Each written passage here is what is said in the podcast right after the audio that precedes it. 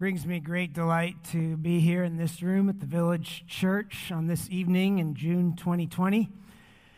It wasn't so many nights ago when my wife and I were here with our children and uh, receiving a very loving and uh, kind farewell program right here in this room.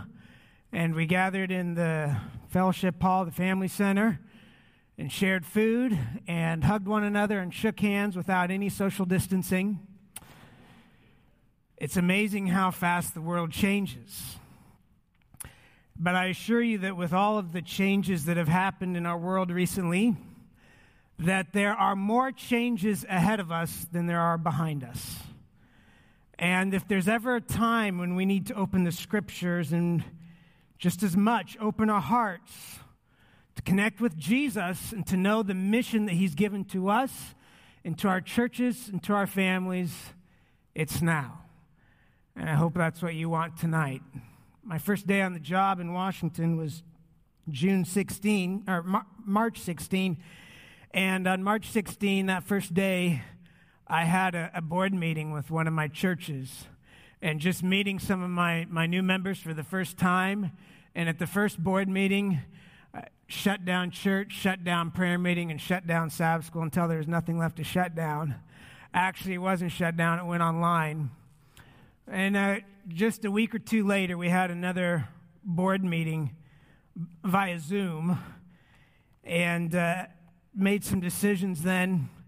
And I, t- I, I warned my board that uh, with what's happened, of course, at the beginning of COVID, we didn't know what was going to happen. And I said, there's a, there's a great chance that we're entering into some great economical distress. Tithes, offerings could be down. We don't know. But we had a decision to make, and that was whether we were going to use our money, five thousand dollars, to be part of Hope Awakens with It Is Written. And I, I told my members I was just getting ready, becoming acquainted with. I'd rather die than give up on our mission. Offerings may go down. I don't know what's going to happen. But as, as long as we're alive, we're going to pay for mission, and we're going to pay for evangelism in this church, and it's going to go forward. And that's what I'm preaching about tonight. The title of my message is Time to Leave the Cave, Elijah. And we need to hear a word from the Lord. I invite you to bow your heads before we open the scriptures. Heavenly Father, oh Father, you know I've been praying, you've been praying. Tonight, would you move us? We don't want to be entrenched, and we don't want to just be on the same square we've always been on. We're ready to move, and we're ready to go forward. We're ready to, to practice and to have new understanding of your sacrifice and of your salvation and of your mission that you have entrusted to us. We pray in Jesus' name, amen. I pulled this first slide off of a a uh, Facebook page. I'll bring it up here in a minute, and it's the picture of a cave, and it came from Doug Batchelor's uh, Facebook page. And those of you who know his story, Pastor Doug Batchelor, before he was converted, he uh, lived in a cave in Palm Springs. And just a few weeks ago, with his son, he went up into this cave, and he said for the first time in, in twenty-five years, And uh, he looked at the cave and a lot of memories there. But he said right there in that post, he says, you know, there's part of me that wishes I could just go back to that cave and stay there. And I read that to myself and I thought, yeah, me too. But today, this is no time for us to be hiding out in caves. This is no time for us to be hanging out in paradise, building earthly mansions. This is a time where God has called us to the streets, to the cities, to the unreached, to the villages, the highways, the byways, and invite everybody to the wedding banquet. I tell you, when we're hitting some road bumps in our life, that's one thing. But when we hit some road, when the world hits some road bumps, that's a whole nother thing. And recently, the world has, has hit some road bumps. This church was organized for service, and its mission is to carry the gospel to the world. The world is slipping, and everybody knows it. It's hard in today's world to feel like this place is all that secure after all, and our neighbors know it, and we have a message for them. You know, just as we're getting out of this uh, virus thing and trying to climb out of that, and right, we run into another kind of virus, kind of virus that the World Health Organization can't solve. It's the virus of sin, manifested in cruelty and expressions of bigotry and snobbishness and hatred, elitism, feelings of superiority, called racism. Our world is unwinding. The world needs a Savior, and the world needs a church that is alive with the love of Jesus in our hearts. Our world is becoming increasingly tribal and increasingly partisan. We need to humble ourselves before God and before our brothers and sisters so that we can stand shoulder to shoulder and the world can see a different kind of love, a love that can come from God alone. Jesus says, "By this all men will know that you are my disciples, by your love for one another." That's the kind of love that the church needs now, that the world needs now. It's the kind of love that only God can give. Do we have a mission or not? Has God given us a purpose to live for and to pursue, or no? We're going to be reading through uh, some of the scriptures tonight. And if I don't have them on their screen, you can look them up in your Bibles that you have with you or listen to them as I read them. We are going to be looking at the life of a man who is the preeminent example of God's mission for the last day church. His name is Elijah. We know so from Malachi four and verse five. "I will send you Elijah the prophet before the coming of the great and terrible day of the Lord." If, before the second coming, Jesus is going to send a ministry that is going to parallel the ministry of Elijah, which is why we're going to look at Elijah's ministry tonight. Now, there's three Elijah ministries in the Bible. There's the Old Testament prophet Elijah, and then there's a New Testament prophet that Jesus called Elijah. That was John the Baptist. And then there's end-time Elijah. And as we study historical Elijahs, we understand what the third Elijah is supposed to be all about. When Jesus saw John the Baptist, he said, "If you are willing to receive it, he is Elijah who is to come." Now, some people might wonder, well, does that mean that is John the Baptist the reincarnation of Old Testament Elijah? Well, no. Some people wondered that too. Elijah denied it, or John the Baptist. He said in John one and verse twenty-one, and they asked him, "What then? Are you Elijah?" And he said, "I am not." So Jesus said he was Elijah, but John the Baptist said, "No, I'm not Elijah." Why the contradiction?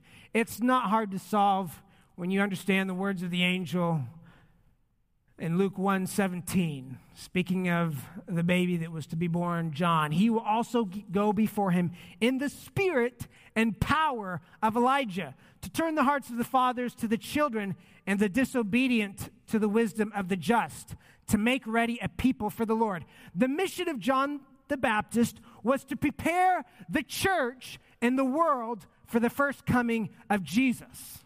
It didn't go as well as we would like. It's kind of a disappointing story, but many responded. And that is the mission of God's people today, and those that hold the Three Angels' message, and of the Seventh-day Adventist Church, to prepare a church and a world for the second coming of Jesus. And we are to go forward in the spirit and in the power of Elijah to make a people ready. There are many parallels between Old Testament Elijah and New Testament Elijah. Both of them arose in a time of backsliding. Elijah, when he confronted King Ahab, the nation had, had slidden, backslidden into idolatry. They wanted to be like all the nations around. Their practices and their habits and the, the worship of Jehovah fell into disrepair. Elijah confronted King Ahab. God's not going to send rain. The judgments fell, and it was year after year, and it got drier, and it got drier, and people were praying, and they were calling out, but they weren't calling out to God. Some were crying out to Baal. when Elijah finally confronted Ahab and the king was indignant, "Are you Elijah, that troubler of Israel?" It was a confrontational ministry. And Elijah was ready for him.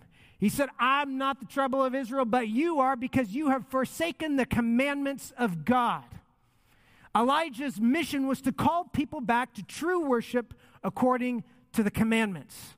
And so he summoned not only the king and his aides, but the whole nation onto Mount Carmel, and they went up there.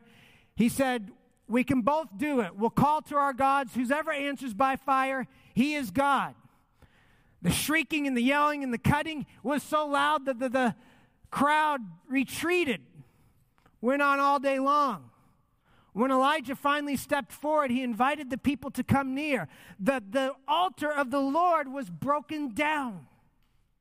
It was a symbol of the spiritual condition of the people.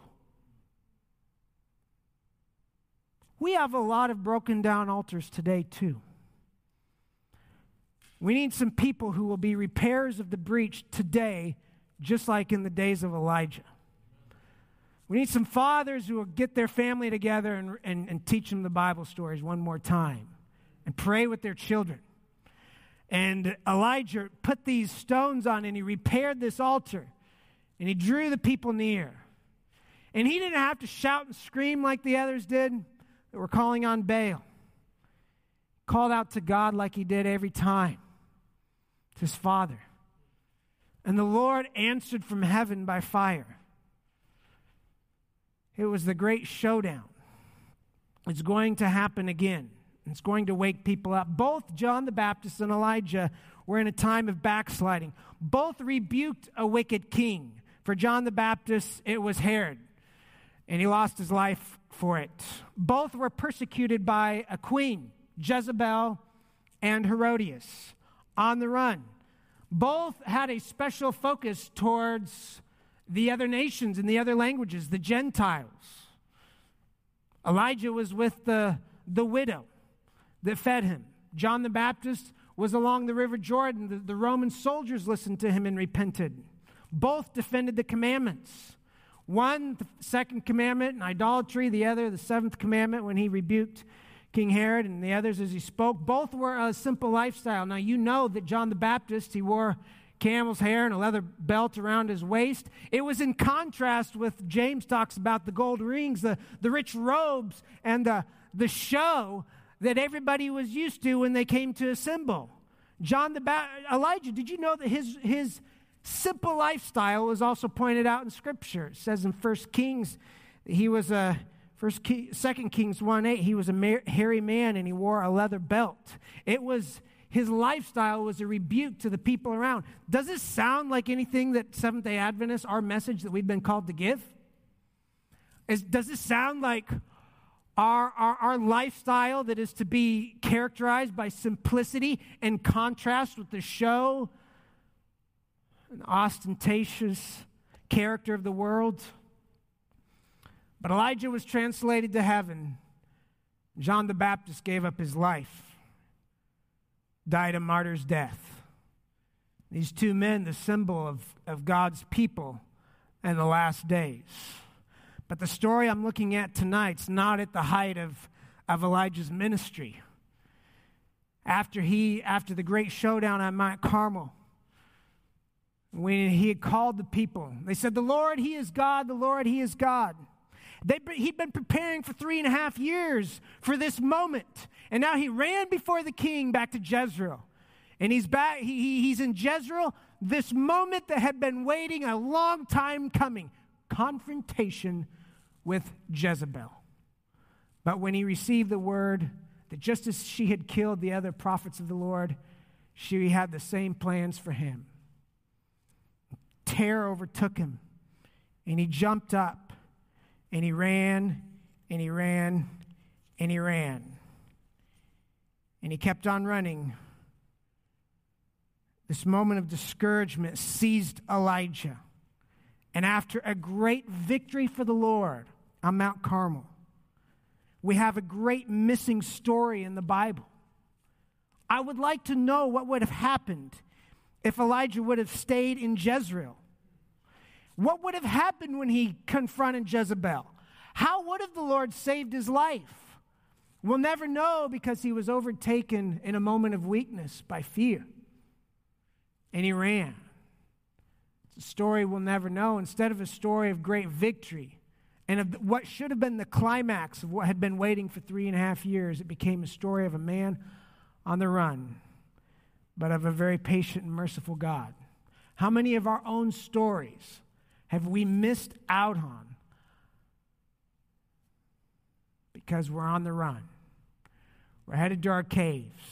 I've been thrilled night by night as I've listened here at camp meeting by the stories of faith that have been read and those that have been displayed on the video, people putting what they can into the work of the Lord. I'm telling you, the days are ahead of us. We won't have to be searching hard for testimonies, for faith-building stories. God has a load of them ready to give us if we wouldn't run away from the mission that God has given to us. So First Kings nineteen, it's a painful chapter. I think, I think the book, this book would have been, First Kings nineteen, would have been a little bit longer. There would have been a few extra chapters if he would have stayed in his mission. There would have been so much to tell. He ran his life. He escaped Jezreel, and he went to the cave a long, long ways. He himself went a day's journey into the wilderness and came and sat down under a broom tree, and he prayed that he might die. Have you ever been that discouraged? Not the first one. Said, "It is enough. Lord, take my life, for I am no better than my father's." It ends up being a beautiful story after all because of the mercy of the Lord. When we go so low, God is still willing and able to reach us and to pull us back up. Are you glad? Wouldn't it be any hope otherwise? Elijah ran, ran, and ran two hundred fifty, sixty miles, depending on his route, all the way down to Horeb. forty days running and running and running. Thinking and thinking, why, why, why me? How did this happen? He goes down there, and he finds a cave. One of my good friends took this picture, and he's in Saudi Arabia, Andrew Jones, and he let me use this picture. And Elijah hunkered down right there, waiting. We didn't have to wait long. The Lord found him in that cave. What are you doing, Elijah? What are you doing here? Elijah stammers out some kind of response. I'm all alone. They've killed all the prophets but me. They want to take my life too. What are you doing here, Elijah? What are you doing here at this cave now? I'm alone. I alone am left, and they seek to take my life. The Lord listens to him. The Lord responds to Elijah. He says, go and return. Go back. Go back to Jezreel, where you should have been this whole time. Any of you have any Jezreels? Any places? Where is the place that God has called you to be? The mission that you know that God has called you to do, but you ran long enough until you forgot about it. God will come back around. He'll find you. Back to the mission that he has called you to do. What about your caves? Do you have any? I mean, this is a Jonah moment. Jonah ran from God too. The Lord somehow has a way of finding us. And he calls Elijah back. So are you right now where God has called you to be? Are you doing what God, right now tonight, are you doing what God has called you to do? Are you speaking what God has called you to speak? Do you know what God has called you to do? Are you aware of, uh, of what God has asked you to do? And are you doing it? Or have you created excuses? Have you become discouraged? And are you hiding in a cave? I want to tell you, friends, God sent COVID. There's not very many things in this world that God has sent, or the devil, or anybody that has affected the whole world like this has, but it's been for the church. It's time to wake up. Do you just want to go back to business as usual? Do you want to, do you actually want to stop and think and talk to the Lord tonight? And do you want to be on a new path and on the way back to the mission that God has called you to? twenty twenty is no time to be running from God. If you've been running to God, it's time tonight to turn, to listen, and to follow. This is no time to be hanging out in our caves. I know we love our caves. God needs us to go visit somebody, and we would rather go home, climb in our cave, and visit ourselves. God needs us to go share some literature, and we'd rather be home reading our own books. Somebody needs a helping hand. We'd rather go home, work on our own projects. Some evening, there's a lonely person needing encouragement, waiting for somebody to come talk to them. But we have our hobbies and our priorities. Can it wait another night? Some evening, there's a confused person needing somebody to come open the scriptures and explain them to them. We got our projects waiting for us. It's possible for them to wait another night. What is your cave? Where do you go? Your cave is the place you hang out when you should be doing your mission. When your life is out of balance, your cave is where you spend too much of your free time. I want to talk to you about free time for a minute here. If you want to understand your mission, your priorities, and where you yourself are at, examine your free time. Is your life out of balance? And what is balance? Giving proper attention to each area. We have four evenings between Monday, Tuesday, Wednesday, Thursday, in the middle of the week. What do we do with those evenings? Are they all the same? Are we hiding in our cave? Are we just taking care of, of our place and our things every single evening? We got to do that, but there's more evenings in the in the week left. What are you doing with the rest of the evenings? Sometimes we have work, we have jobs, we have to make money. Sometimes work bleeds over into the evenings, and we got to work late, late, late, late into night. Are you doing it every night? There's evenings left. Let me tell you, there's seasons for something. Proverbs says, "Cursed is the sun that sleeps during harvest."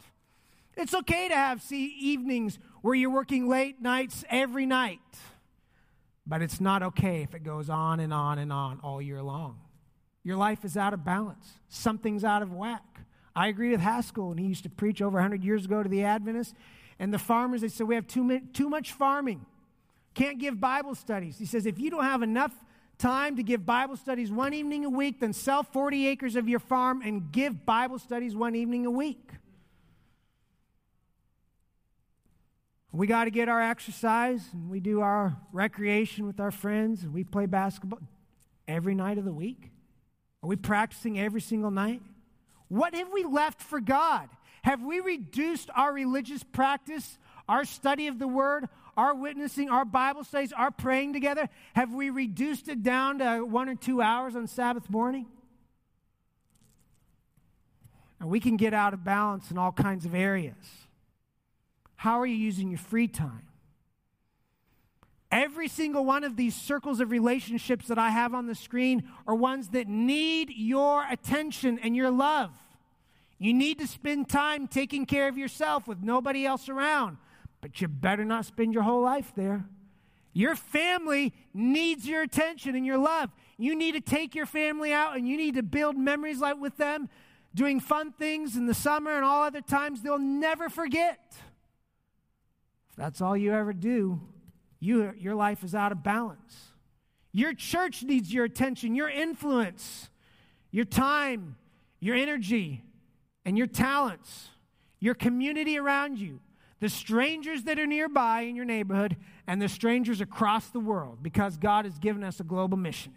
So yes, Some of us have gotten out of balance in our life with the mission that God has given us because we never see our family. We are so committed to the mission, and we are grinding away so much doing what God wants us to do. Our families, our first mission fields are neglected. That can go on for a season, a month or two. It better not go on all year long, or your life is out of balance. But forgive me if I'm wrong. Some, I, I'm afraid maybe there's more of us, our life is out of balance the other way. Spend a lot of time doing the things we want to do, totally neglecting the mission field that God has called us to spend time and attention with our own free time, outside of ourselves, and outward focus. God has called us to a mission. What's the goal? Every member of the church, every week, doing ministry with your time and with your talents, pushing it forward. We're not going to reach the finish line with the work of the of the pastors and the administrators alone. It's going to be everybody coming together, every member. The General Conference calls it total member involvement. Every member in the Lake Region, in the Lake Union, we have we have uh, called it commission culture. I'm talking every member embracing the commission that God has called us to do. Not just what we're comfortable doing, what we're uncomfortable doing, accepting the call and going. Every week, every member doing ministry. What does it mean to do ministry? When I say to do ministry, one person will have a completely different picture in their mind of what I'm saying when I say doing ministry than another person. And Jesus gave us some templates. And in Matthew, you have both. What kind of ministry should we do? And in Matthew twenty-five, he gave the parable. It's the one that we're going to be judged by. We're going to answer the question, how we've responded to these people in need. It's to feed the hungry. It's to, it's to give water to the thirsty, to bring the stranger home, to clothe the naked, to visit the sick, to visit the incarcerated.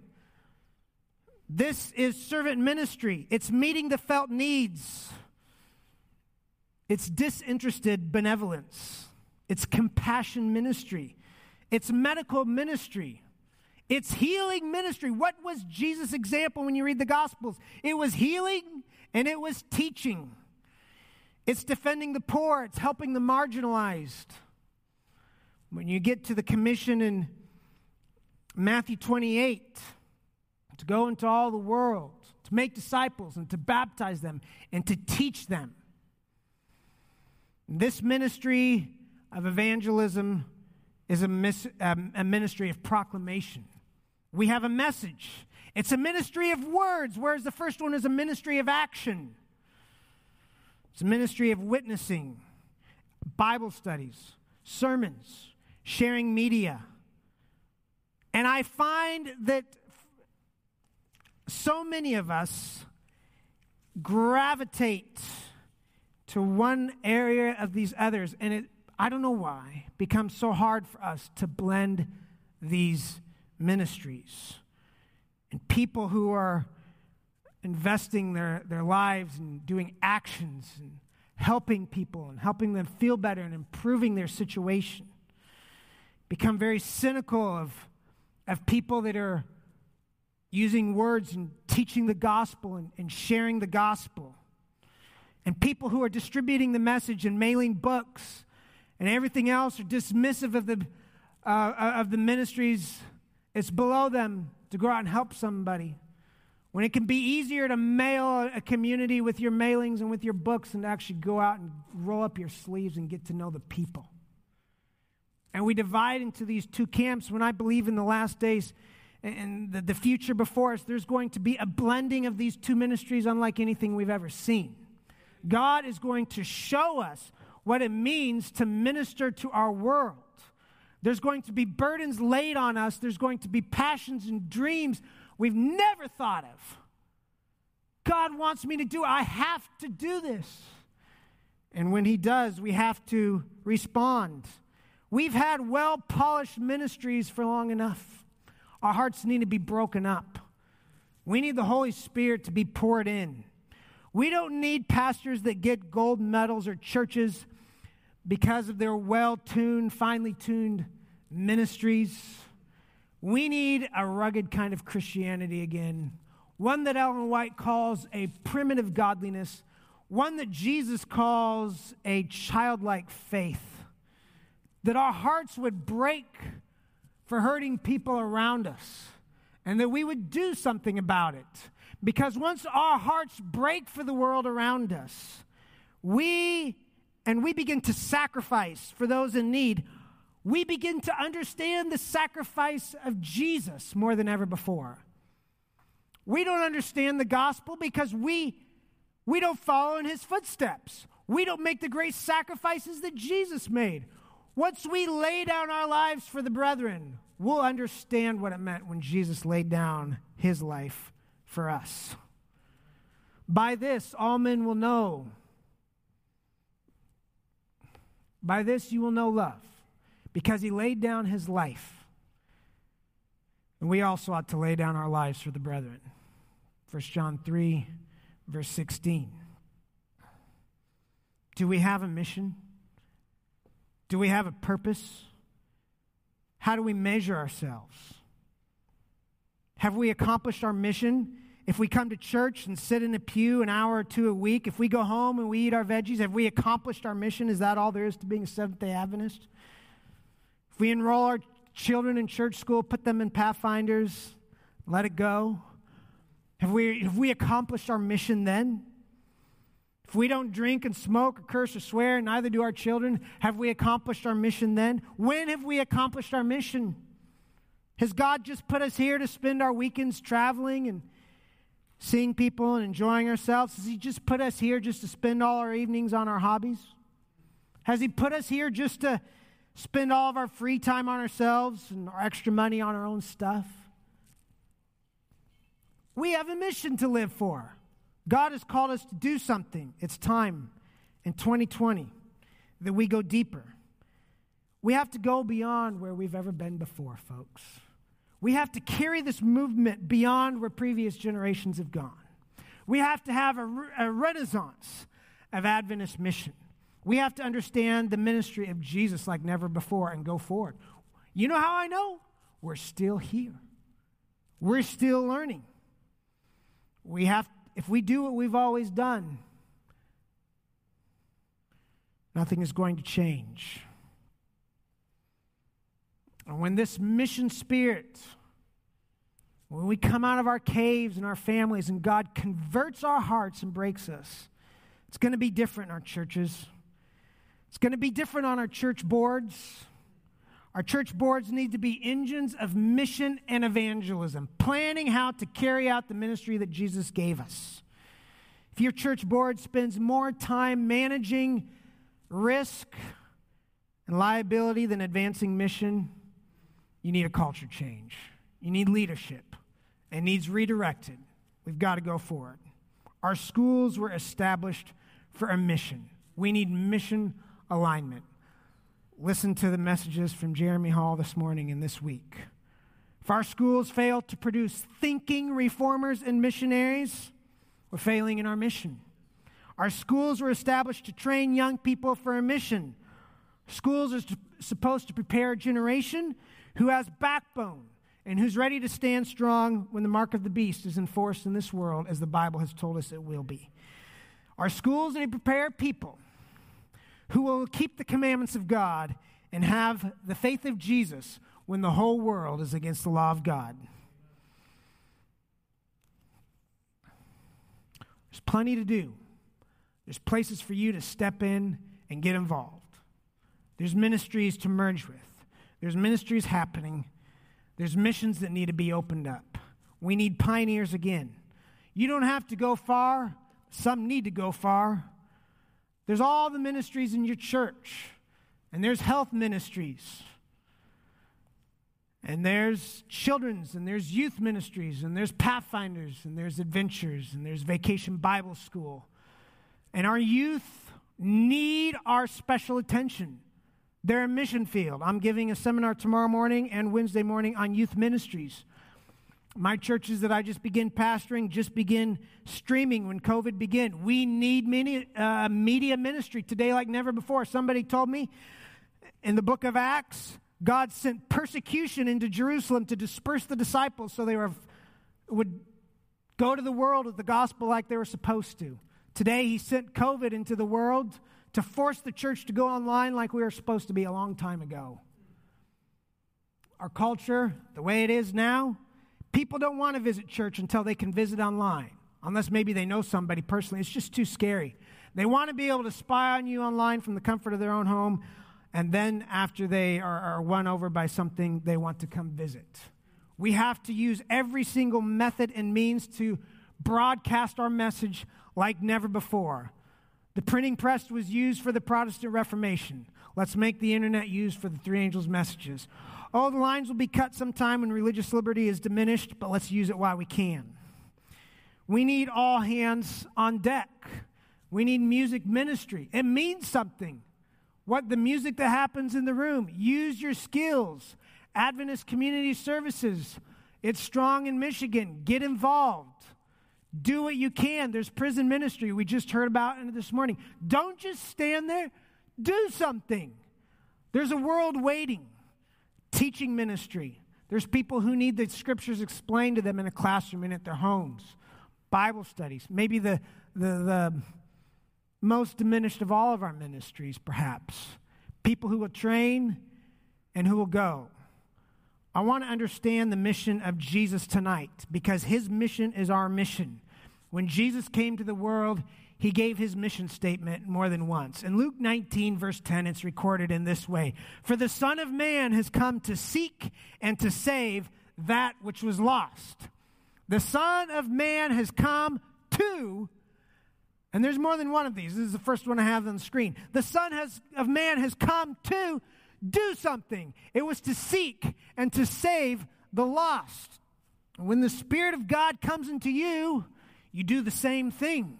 And you go out into a hostile world and you seek and you save the lost. Mark highlights the mission of Jesus in Jesus' own words in another time. Mark ten, verse forty-five. For even the Son of Man did not come to be served, but to serve and to give his life a ransom for many. He came to serve. He was outward focused. It wasn't about himself. What about your own life? What about your own budget and your own time and your own skills and your own influence? If you have these skills and you use them all for yourself, we've missed the mission. Jesus came to seek and to save the lost. He came to serve and not be served. His strategy was to both heal and to teach and to preach. Before he left, he told his disciples and he told us in John twenty, verse twenty-one, Jesus said to them again, peace to you. The, as the Father has sent me, I also send you. As Jesus has done ministry, we are to do ministry. As he went, we are to go. Mark sixteen, verse fifteen. I want to t- read to you what he told his disciples before he left. And he said to them, go into all the world and preach the gospel to every creature. You probably all know this, and it's time to hear it again and to think about it with our hearts. It's a worldwide mission, and it's to preach the gospel into all the world. I'm going to read to you two more verses. They're going to have the same elements. Preaching the gospel, and the whole entire world. But these last two verses are in an end-time context. Matthew twenty-four and verse fourteen says, this gospel of the kingdom will be preached in all the world as a witness to all the nations, and then the end will come. That is our, our mission, and it's global. Revelation fourteen, verse six and seven puts on all the details that we need to know for our end-time mission. And it matches the ministry of Elijah and John the Baptist. Then I saw another angel flying in the midst of heaven, having the everlasting gospel to preach to those who dwell on the earth, to every nation, tribe, tongue, and people. Do you have a burden for them? What are you doing with that burden? Saying with a loud voice, fear God and give glory to him, for the hour of his judgment has come, and worship him who made heaven and earth, the sea, and the springs of water. Second angel's message is to come out of Babylon. Third angel's message, strong warning to avoid the mark of the beast. It's coming back to God. We have a message that the world needs to hear. I want to talk to some different age groups tonight, some different life stages. You need to embrace the mission tonight. You need to move. You need to turn. It's, it's enough of just floating through life like everybody around us. It's time to do something different. It's time to break it up and to do something different. For our students, what are you doing in the summer? Going and traveling and getting exercise and recreation and having fun. I hope so. Take your families. Do it. Go for it. Your summers, are you advancing your degree? Are you studying? Are you taking classes? That'd be great. Go for it. But you know, a, a teenager, and then you get into young adults in your twenties, you have a handful of summers. I tell you, my appeal for you tonight is to make some of them do something different, radical, and make it all about mission. Take a summer. When you get older, you work all summer long, too. I hate to break it to you. And make it about God. Take literature door to door. Join one of the programs. Work in our summer camps. Pray for your campers. Go out to Montana. Be part of Extreme Bible Workout. Make your summers count for God. Develop the culture when you're a teenager that your life is about mission. Be, do something daring, bold, risky, radical. Whatever God has called you to do. You can take time, a year off in school as well. Just received... Uh, Receiving several missionaries. One of them just arrived in Spokane, volunteering twelve months to the mission, to the cities in Spokane. I believe it's happening in the Village Church as well. People, you can set aside, your graduation can wait. You can make a signal to your family. And if you have young people wanting to do this, don't discourage them. One of my friends I grew up with, his dad, he wanted to do it, and his dad said, no, you need to go to community college. He wouldn't let him go. He wanted to go for a year to do mission. His dad stopped and said, you got to go to community college. He went to community college, got a girlfriend, texted his parents, got married, out of faith, boom, bounced. Don't squash the convictions of your young people. Don't play with them. And in the middle of your life, when your career means everything, I want to talk to you about vacation time. It's back to the free time. Go out and see the great sights of the world. You want to travel all over the U S and see the great national parks with your children? Do it. If you want to travel to Europe and see whatever you can see, do it. Go. Psycho- some psychologists say that half of the uh, mental, emotional benefit of a vacation is the anticipation. But let your kids know when you're saving money for trips that your life is also about mission. Take your family on a mission trip. Pathways to Health, I have a picture thereof. Take some of the time. I know you only have so much vacation time for work. It's okay. You can make a sacrifice. Give this signal to your children. The savings, the time away from work, it's about mission sometimes too. It's time we bring our lives into balance. And the last life stage I'm addressing is the golden years. I'm telling you, folks, I'm all about the church growing young.